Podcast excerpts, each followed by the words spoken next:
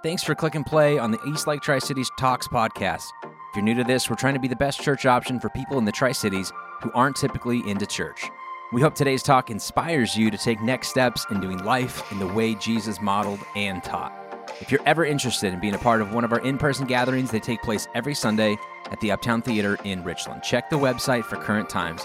And regardless of what you look like, who you voted for, or where your tattoos are, we'd love to have you. But for now, here's our most recent talk. Well, good morning. Welcome to Eastlake and welcome to Eastlake Online. For those of you watching online or on the live stream or on replay, we're so glad that you are participating with us. Welcome to those of you in person as well. Thanks for making it out this morning. We are on part three of our Advent series. It's a series we do kind of every year, but uh, the Advent story has different areas of focus and different perspectives. And so uh, that's what uh, we're doing a different one this year. So that's why we, we continue to do it. Advent is a season of time, it's on the church calendar. It's basically the church's way of saying, you know, okay, um, Imagine that there was a time in your life where you felt like God was actively at work in your life and that his blessing was upon your life. Uh, and then you go through a long period of season where you're like, there's his absence is the most thing that's felt, um, or like uh, he, he's, he's silent, or it feels like there's nobody on the other end of the line. Essentially, what the church has said is that that's what the Old Testament. You read through the Old Testament, that's what it feels like. Here's God at work in the nation of Israel in very clear ways. At one point, uh, leading the people out of Israel or out of Egypt and into Israel, uh, showing up in, in a pillar of fire by night and a cloud by day to guide them through. Mean, that's as visible as it gets. So there's no question for this people group uh, that God was actively taking a role in, uh, in participating with their lives. Um, and then they get into Israel, then there's all kinds of stuff, and then they find their way into exile and coming back. And then there's all of a sudden just like silence. There's like nothingness uh, and there's there's uh, god doesn't seem to be in, interested in being involved at all. And there's a 400 year period of silence between the old testament and the new testament. And so the, the advent series or the advent kind of time of, of the year for us is the church's way, capital C church, not this church, but the capital C church's way of saying, let's role play this thing. Let's get involved in this. Let's, let's, let's imagine what it would feel like to have God's blessing for a long time and then to have and experience his absence for just as long, if not longer. Uh, and, and, what do we do with that? Which is really, really great. It's a good um, sort of scenario. Even though we hate role playing stuff, you know, your boss at work says, "Hey, we're going to role play this," and you're like, "I need a time machine to go back two weeks and put my two weeks in because I do not want to be a part of this." Um, uh, but uh, it, it's a, it's for us. It's it's it's it's going through the motions of this thing. It's it's kind of saying, okay, uh, maybe p- perhaps on a personal level this is this resonates because there has been a period of your life where you could point back to and say back in my 20s back in my 30s or back when i lived there or back when i went to that church or back when i was uh, married or back when i was just recently divorced or back when i was in some other season it was very very clear to you uh, that god took an active role in your life and that you felt blessed by him or um, you felt like you were in good with god. And then perhaps there's been a period of absence. There's it's not like anti-god. It's just like there's just nothingness. And even when you pray because you're a good person and you pray and you do your thing it feels like i'm sort of like talking to the ceiling or it feels like I'm sending emails into the ether and I'm not getting any sort of response in return. And so, if that's kind of what the last season for you has felt like in your life, then Advent takes on an extra special meaning. We do this because uh, the church calendar kind of leads us into this, but uh, if the spiritual drought, if it feels like it's sort of a desert for you, then this is going to be really, I think, a really helpful series. And hopefully, if you've missed the first two parts of this, you can go back and listen to uh, all of it as we lead up to it. The word Advent uh, simply means uh, the coming or arrival of something, um, or the anticipating the arrival, or uh, we've said in the series a lot of times, watching and waiting, watching and waiting. That the nation of Israel spent a good deal of their time watching and waiting, 400 years of watching and waiting for God to once again do something. And so we, for a season, for about four Sundays leading up to Christmas Day, spend some time together watching and waiting and watching and waiting and, uh, and hoping, really. That's an, another one that's kind of added onto this and it fits at Christmas because we love watching and waiting for Christmas. I mean, that's part of the appeal of this holiday is all of the days leading up to this day that are like exciting about it. Like it starts immediately after Thanksgiving that we're like, it's the Christmas holidays and you know, it's it's a fun 25 days or, or whatever leading up to this thing. And the countdown's always on. We're always we're always updated with how many shopping days are left. Uh, this week in your email inbox, you are going to see multiple emails that say, you know, uh, something along the lines of three more days of guaranteed arrival by Christmas, two more days of free shipping, last day of our annual Christmas clearance sale, two more services at Eastlake before the end of the year, three or five o'clock on Christmas Eve, like spam like that. You know what I mean? Advertisements. Um, cheap ways of getting in a, an excuse to send you an email um, that fits in the subject line, a, a sort of thing. And so uh, the countdown's always been a part of it. You buy ca- advent calendars that count down things for you. And the church has said, all right, we're going to practice that. We're going to do that. And there's going to be some texts that we're going to use that are going to help us guide us along in the process. And the text that the church has typically chosen for Advent come from one of two categories. One being forward looking texts from the Old Testament, anticipating something new text a lot of times from the Old Testament prophets saying, God, where are you? What's happening? Why have you forgotten? Surely you won't forget us forever. Maybe this will happen. Maybe, you know, I'm predicting the fall of Babylon, the fall of Assyria, the fall of all of these people who have caused us this pain and the res- restoration of the nation of Israel. And so anticipating something forward looking in that way. Uh, and then also backwards looking. We've said that uh, a big chunk of the Advent texts are uh, Matthew or Luke looking back on the birth stories of Jesus. We said that, um, that there are four gospels that make up the first four books in the New Testament. They contain pretty much everything that we know and, and, and believe about who Jesus was, where he went, what he did. Matthew, Mark, Luke, and John. Uh, the unique thing about the story of Christmas is that Mark and John have no birth narratives. They start when Jesus is an adult. They don't really care about his birth for whatever reason, but Matthew and Luke both do. And yet they take two unique approaches to this story. Uh, it's two unique ways of looking at this thing in, in the same way as if I said, have you did you go see the new avatar movie? And you and your friend both went or you and your spouse both went. And i said tell me about it. And one person focuses on the graphics and they're incredible. The other one focuses on the storyline and it's terrible. So it's like it's both. It, it, did they both go see the same movie? Sure but they had different perspectives when they saw it Matthew and Luke both give us perspectives and stories about the teach or the of the birth of Jesus, but from different angles in different ways. Um, to kind of boil it down on a on, on a on a kind of easy uh, way of thinking through it, Matthew focuses on it from Joseph's side of the story as uh, from the Jewish sort of thing, and then uh, Luke focuses on Mary's perspective, and oftentimes more for a general audience. Whereas Matthew's is like this is for a Jewish audience who are trying to you know figure out who Jesus was, and then Luke's is very this is for anybody that's broken, poor, um, and and in need of a savior. And so um, we've decided for this series that we're going to focus on Luke's perspective. Um, and on Christmas Eve, if you show up at three and five, commercial one more time, uh, there is going to be a child. I'm going to stand up in front of you. My wife's going to be up here. She's going to read a story to your kids, probably from the Jesus Storybook Bible about Luke chapter two. Then we're going to give them sugar and we're going to have them go send, sit back down with you. And then I'm going to talk to you for a few minutes and I'm going to read from Luke chapter two, which is the familiar text, the story, the one's on all the Christmas cards, the one that you expect me to read on Christmas Eve. In those days, Caesar Augustus issued a decree that a census should be taken of the entire Roman world. And there's going to be a star, and there's going to be animals, and there's going to be still no room at the end. The story doesn't change, guys. It's the same story every year. I don't even know why you keep coming back. Uh, it's and it's all familiar and it's all there. But what we said for this series was Luke doesn't start with that.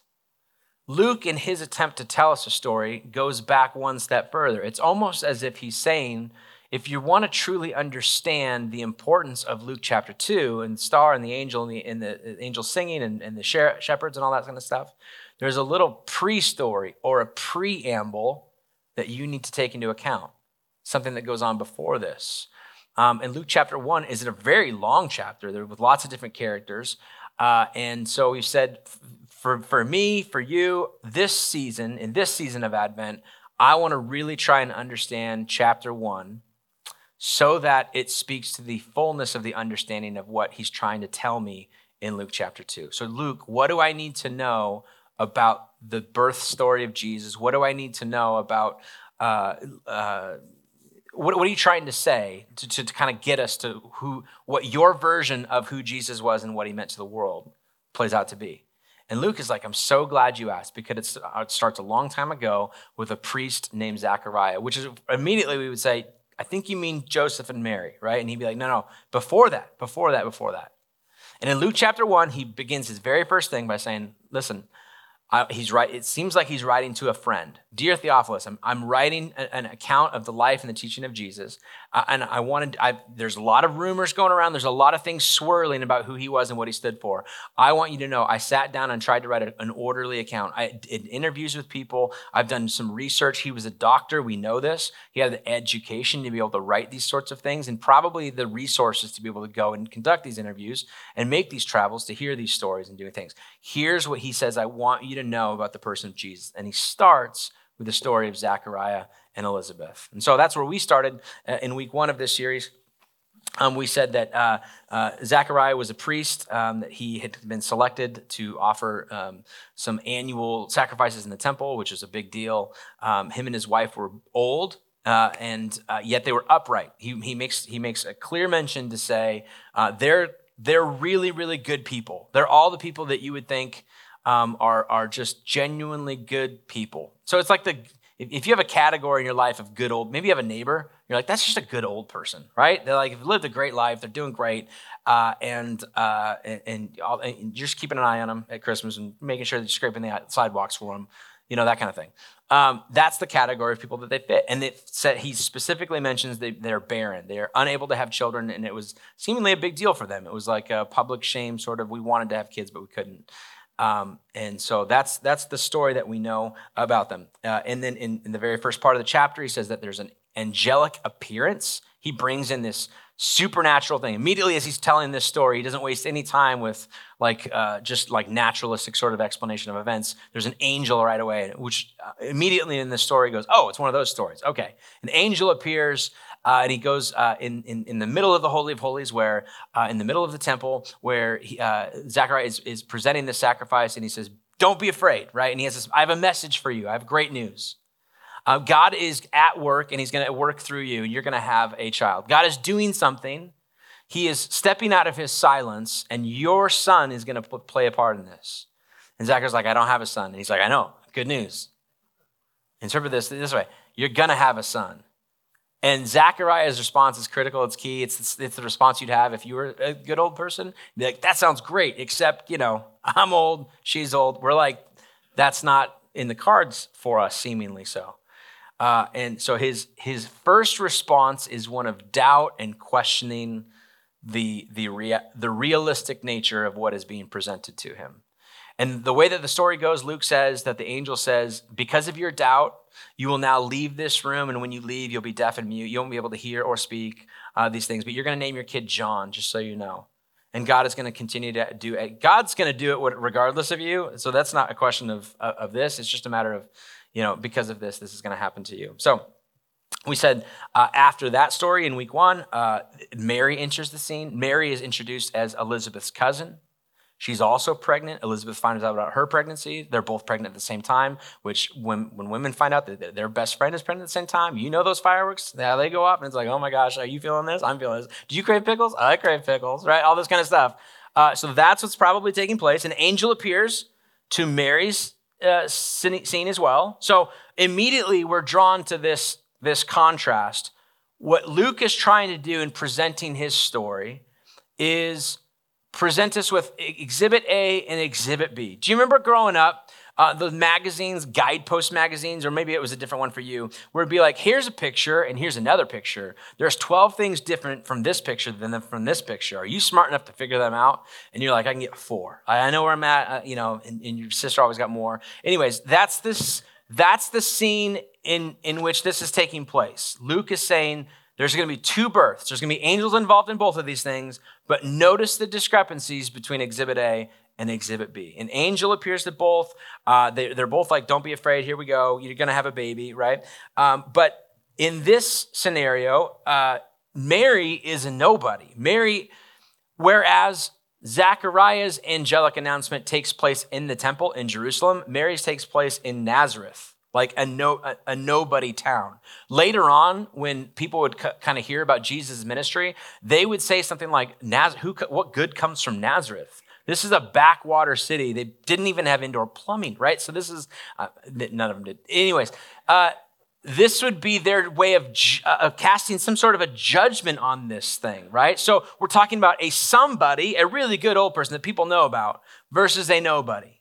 That's the first, like, clear distinction between these two stories. Then you've got a barren couple, that's terrible, and they're really old, it's probably not going to happen. And then a virgin couple, and we wouldn't say the odds are against her. We would say there are no odds in this. This does not happen, right? The odds are not great here, but we've probably maybe heard of somebody who's like, wow, they were pretty old, but they still had a baby. That's crazy, right?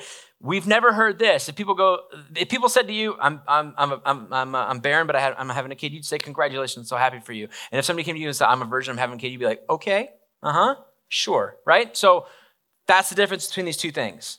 Uh, that's what's happening. Um, and then the response. Look at the response of the two different individuals. Zachariah's response was, I just don't see how this is going to happen. I mean, can something like this actually happen?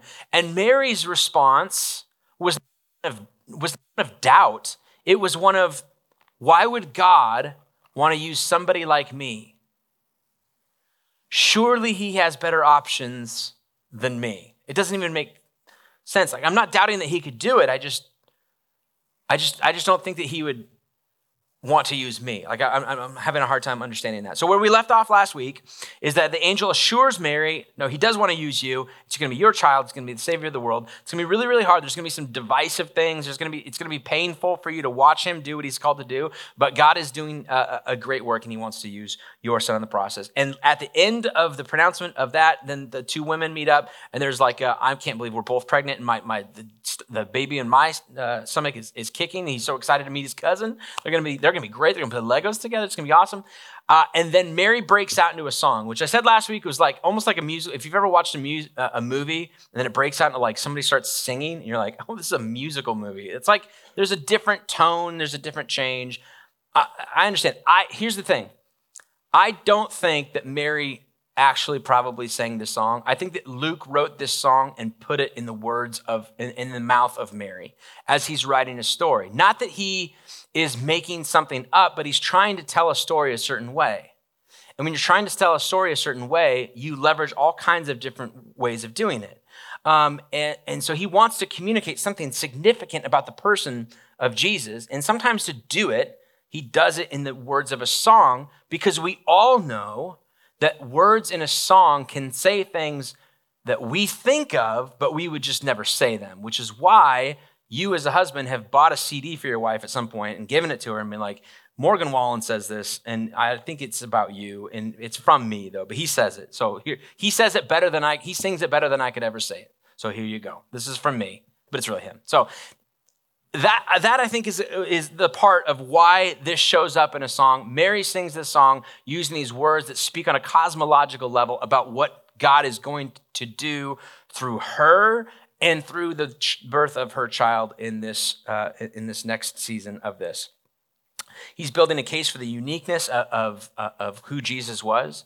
And I think in her story as well, or in her song, she's also like letting us know that what we have presented in the birth of John is categories of things that we know. He's going to be like an Old Testament prophet. He's going to be all of the things that we want it to be. He's going to take a Nazarite vow. He's not going to shave his, his face. Um, he's going to live in the desert. He's going to eat weird things. He's going to call people towards repentance. He's going to baptize them in the river. These are all things that are extreme, but we have categories for them. And then what Luke is trying to contrast is a Jesus who is a different sort of thing that we don't have categories for. A different type of person that goes beyond this. We know this, we, are familiar with this. This is kind of extreme, but this is perhaps what we need as a nation. But then what's coming beyond this and behind him, what, he's, what he is pointing towards, what he is paving the way for, what he is preparing the way of the Lord for, is something even greater than this, of which I think Luke is saying, I don't even necessarily have words to communicate what this is. I do think that Luke himself is working through this material, that he himself is trying to process, like all of the New Testament writers. Who was Jesus really? What does his life mean to me? What does it mean for the world? What does his life, birth, uh, his death, his resurrection mean on implications on how everything plays out on a cosmic level. I think Luke is trying to make sense of this, and I think he's doing this for either a person or Theophilus, the name that shows up in the first few verses, could be the people of God, just the general people of God. I think he's doing this for a general audience to say, I, and this is important. I think Paul is doing this in, in all of the churches, trying to help make sense of what Jesus' life means for people. So his best, Luke's best way of doing this is I'm kind of working this out as I'm talking through this, as I'm writing this thing out. And I think it's best if I do this in song. Uh, it's just partly why Luke incorporates he's going to do a couple of songs. There's going to be three songs in total. We did one last week. We're going to do another one today. And there's a third song that's going to show up on Christmas Eve. We'll get to it when we get to it before we get too uh, far ahead of ourselves. Here's the remainder of chapter 1, verse 57. When it was time for Elizabeth to have her baby, she gave birth to a son. Her neighbors and relatives heard that the Lord had shown her great mercy. Great mercy, that word is going to be come back to several times in this last part of this thing. And they shared her joy. They had heard, they'd heard for so long that she had not had, been able to have kids, and now it's happening. And they're like, this is, uh, we start with fear based on, uh, you know, at this age and all this stuff. And now it's, it's, it's one of, of joy and, and whatever. On the eighth day, they came to circumcise the child. This was kind of Jewish tradition. On the eighth day, they would circumcise the child. They would do it in a public setting. Uh, they, would, they would gather people. And in, this one, they're going to name him after his father, Zachariah. They, were, they had waited to choose to name the child until the day of his circumcision. They're basically throwing a circumcision party, which I've been invited to a lot of birthday parties. I've never been invited to a circumcision party. And for the record, I'm not interested. So save the invitation. But this is when they were like, gather together. We're going to first cut off his penis and the parts of it, anyways, and then we're also going to name him. It's going to be a big deal. All right. Then they said they all assumed that they were going to name him Zachariah. Why? Because Zachariah is old off in age, and this is this is passing down of his heritage. We, we, are familiar with uh, fathers naming the, their sons or, or, or, even wives, their daughters, uh, names after them to kind of carry on the lineage or whatever in this way.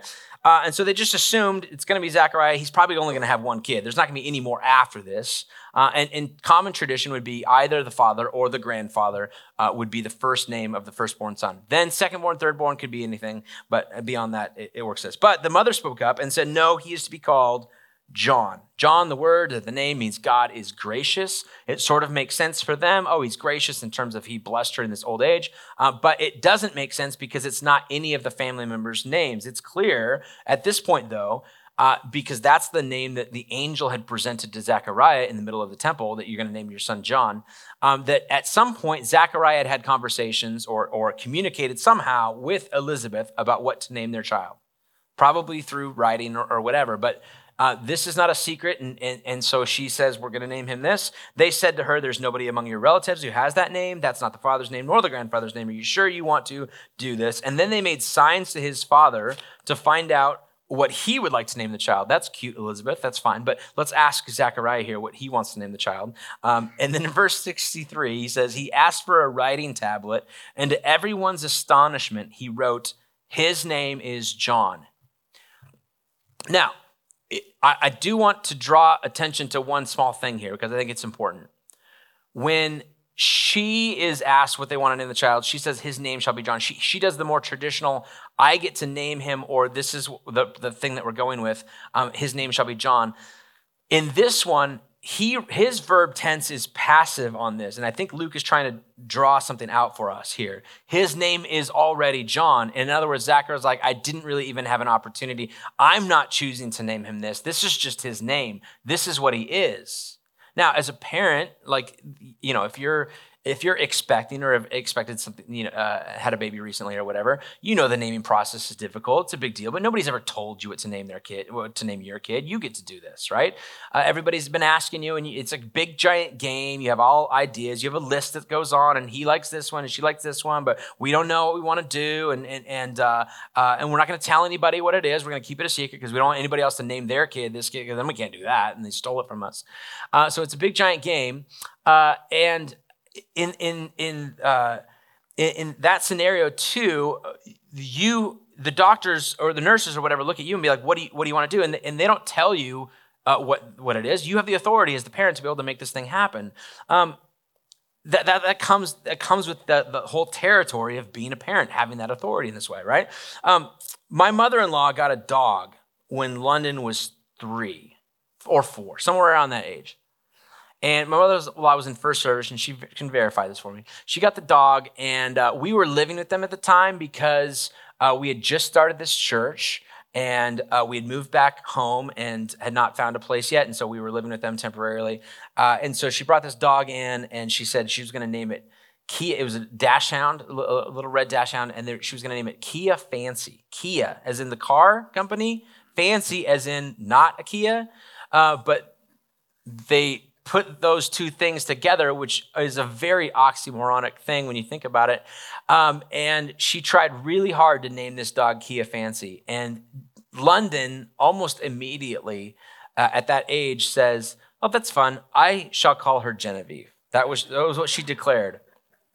I shall call her Genevieve. She was watching some Disney show or something where the dog's name was Genevieve. And so she just started calling her Genevieve. Well, as try as hard as Jennifer might to call this dog Kia Fancy, that dog became known as Genevieve. That and that dog now lives in my house, and her name is still Genevieve, and she is still oxymoronic minus the oxy. She's a very moronic dog, um, but that's how that, this naming thing, it was very, very clear like whose dog this actually was, which is why we now own this dog. Whoever truly owns the dog gets to name the dog. And in deferring the naming rights to his own son, Zachariah is making a concession. This isn't just my child.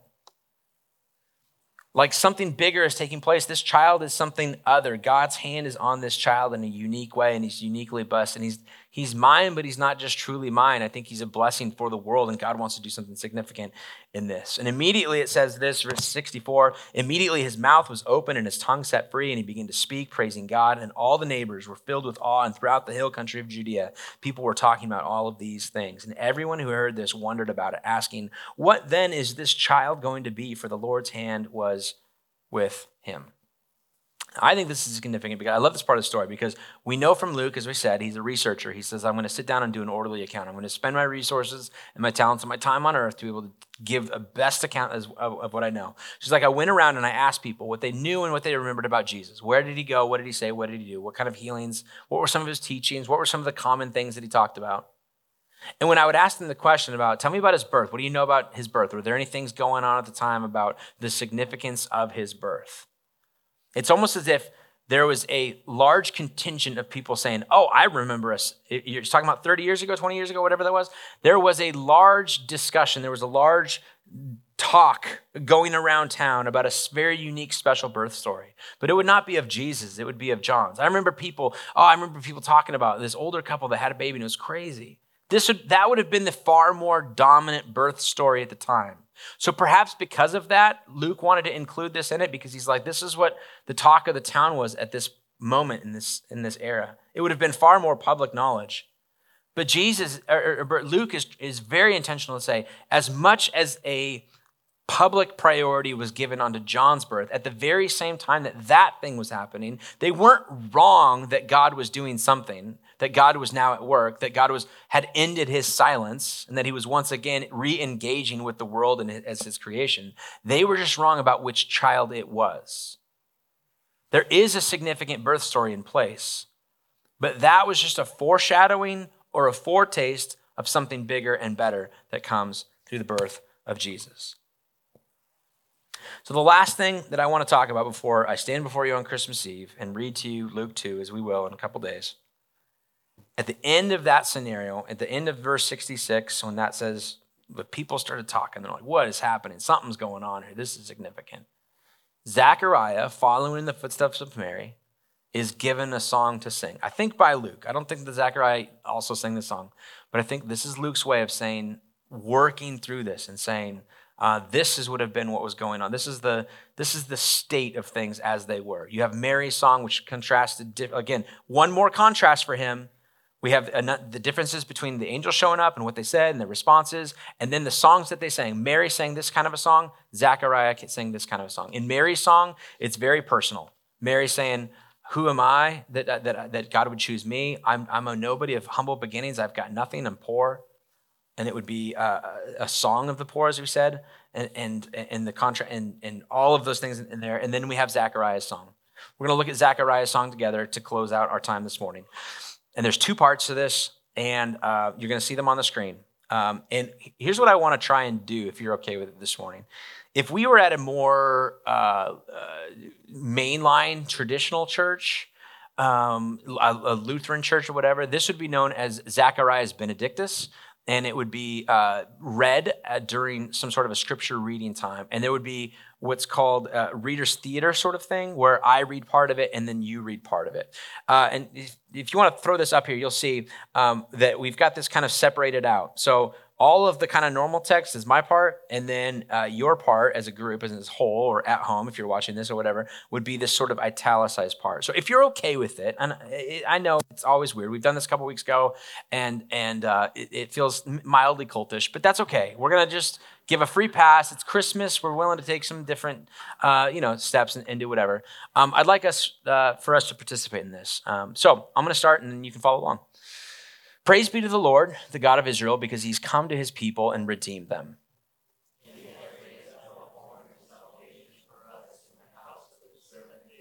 Very good. Uh, as he said through his holy prophets of long ago, salvation from our enemies and from the hand of all who hate us, to show mercy to our ancestors and to remember his holy covenant, the oath he swore to our father Abraham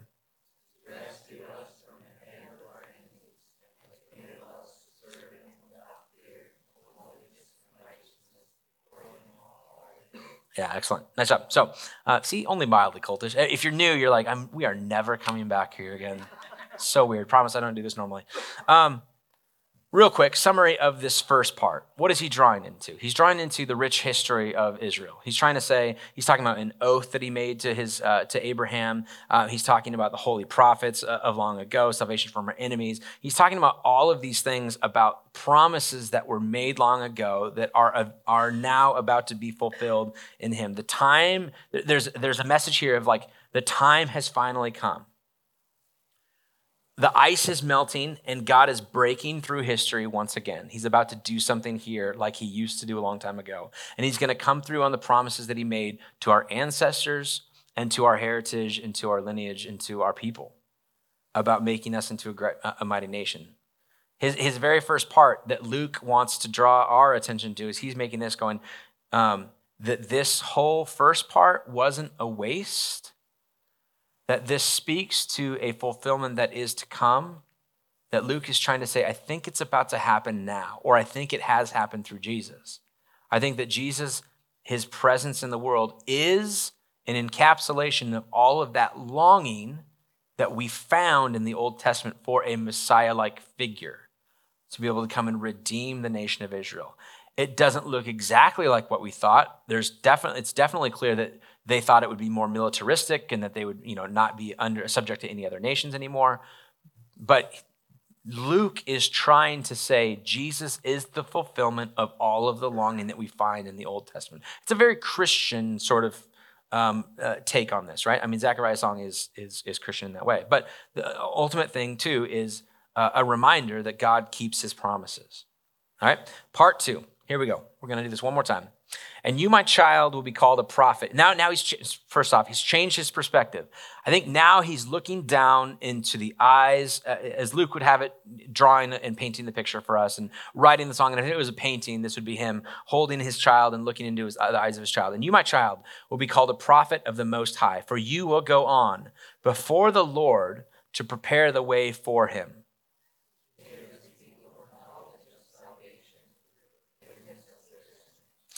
because of the tender mercy of our God, by which the rising sun will come to us from heaven.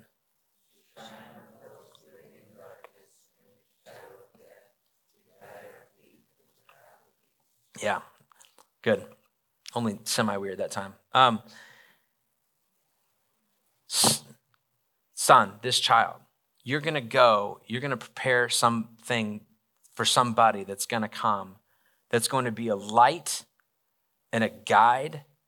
He's going to give people the knowledge of salvation through the forgiveness of their sins because they don't even know the distance of the goodness of what their path could be because they don't even know how bad they are. You're going to give them an awareness of their sins that they don't even realize that they have because of the tender mercy. Again, this mercy, this word mercy is going to be shown up of our God, by which the rising sun will come to us from heaven to shine on those who find themselves living in darkness and in the shadow of death to guide, look at this, our feet into the path of peace. What does Luke put into the mouth of Zechariah? An upright, humble, everything's good, blessed by God, doing great things, all the good things. He puts in the mouth of him a, a declaration that there's something coming that is going to be a guide and a light for people who are like me, who live in darkness without even being fully aware of it who aren't even aware of our need for forgiveness. What Luke is trying to say, he's trying to preface the arrival of the Messiah as a savior for the world from a world who doesn't know it needs saving.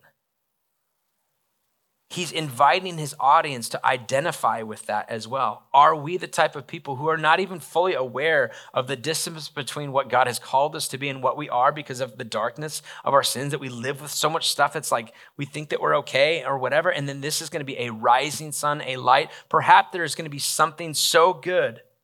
His goodness is going to be so good that we'll finally realize how incomplete we actually are as a result of this. And he doesn't exclude himself. Zechariah goes, even somebody like me, who everybody would point to and be like upright, good, healthy, a model of society, a model of what it means to be a, a, a God-fearer.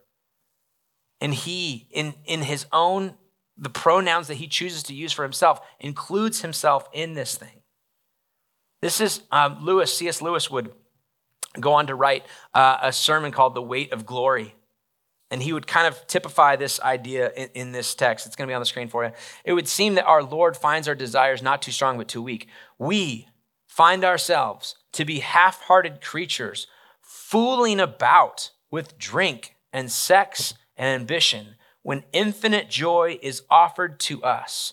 Like an ignorant child who wants to go on making mud pies in a slum because he cannot imagine what is meant by the offer of a holiday at the sea, we are far too easily pleased. What Luke is trying to say is Jesus is about to enter into a world that doesn't even know that they need him, who is content with sex and ambition and things and stuff and wealth and junk, and we're far too easily pleased with this stuff. We're, we, we find ourselves at, at, some points dissatisfied with it. We find ourselves longing for purpose and meaning, and we, we just keep going and be like, well, I, am hurting and, and I, I, want, I'm anticipating more, and I just think it's going to be this, or it, will be, it, it's going to be fine someday. It's going to be fine someday. And there's an invitation into a brand new life and into a new way of seeing things, of following a way of Jesus that is so good that it realize it makes us realize how shallow and broken we really are. That if we fully engage in the way of Jesus, we would realize our motives and, the, for the rest of our lives are, is oftentimes broken and incredibly selfish and incredibly egotistical and not at all what we want. And yet we find ourselves going, yeah, we're fine though. We're, we're, we're making mud cakes in, in, in the slums when we're offered a holiday at Disney World. And we're like, ah, overrated. I don't even know what that is. So I'll, I'll just write it off as dumb and, and overrated. This is, he's saying there's an advent of a Messiah who's showing up Luke is trying to say, and, and, before I get to it, you need to understand this was how the world existed. It's almost as if Luke is saying the one thing you need about God before I tell you about how Jesus came is that he's gracious and he's merciful. You need to know about the tender mercy of God who saw the broken ways of the world. And he could have taken a multitude of approaches, uh, of approaches in dealing with the world. In fact, as we see in the Old Testament, with a flood and with the Babel and all these kind of things, other approaches had been taken or were taken. And in this one, he says, in his tender mercy, he chose the first Christmas to send his son as a light into the world at its darkest time through the birth of the Christ child, which is, offers us hope. This is the hope that we've been waiting for meaning, purpose for our existence, for anything. May we not be the people who are too enamored or too satisfied with making mud cakes of the slums to not understand the beauty of what Advent is pointing us towards. That there is a third song to be sung. That when Mary's is kind of personal and about humble beginnings and all of this, and Zacharias is about a God who keeps his promises and a God who is, I'm going to read that last part again to you. Um, by which the rising sun will come to us from heaven to shine on us, living in darkness and in the shadow of death, to guide our feet into the path of peace. God chose mercy, and we have much to be thankful for. And there is a third song to be sung in this. But that is what we're going to talk about on Saturday at 3 and 5 o'clock, if you'll make it. We'd love to have you. Luke chapter 2. Or you can read it for yourself. The song of the angel to the shepherds who were watching. So let's, uh, uh, let's close this thing off. Let's pray and we'll get you on your way. Father, our prayer is uh, that you would prepare our hearts, that as we recognize that Advent is, is a season of walking through the desert, looking for uh, an oasis of hope, and that that hope is uh, founded on uh, what Luke would come to describe as the Christmas story, the birth of, of the Christ, the star and the, the, the great pronouncement of the angels, that a weary world rejoices at the birth of its Savior, that there is reason to have joy uh, in, in the world, or joy to the world, for the Lord has come. So I pray that you would continue to work in us in these next few days to realize that need, that longing, that that chasing that we have and, and the fulfillment that can truly come once we once we realize where we're at, that the Advent helps us center us in that needing and that longing for us to have joy this Christmas. Give us wisdom to know what that looks like in our life. Courage to do something about it in your name. Amen. Thanks again for listening. If you've got more questions about the church or community group options for connecting with Eastlakers outside of Sunday mornings, I'd encourage you to check out our website, eastlaketricities.com, or better yet, download our app by searching Eastlake Tri Cities in your favorite app store.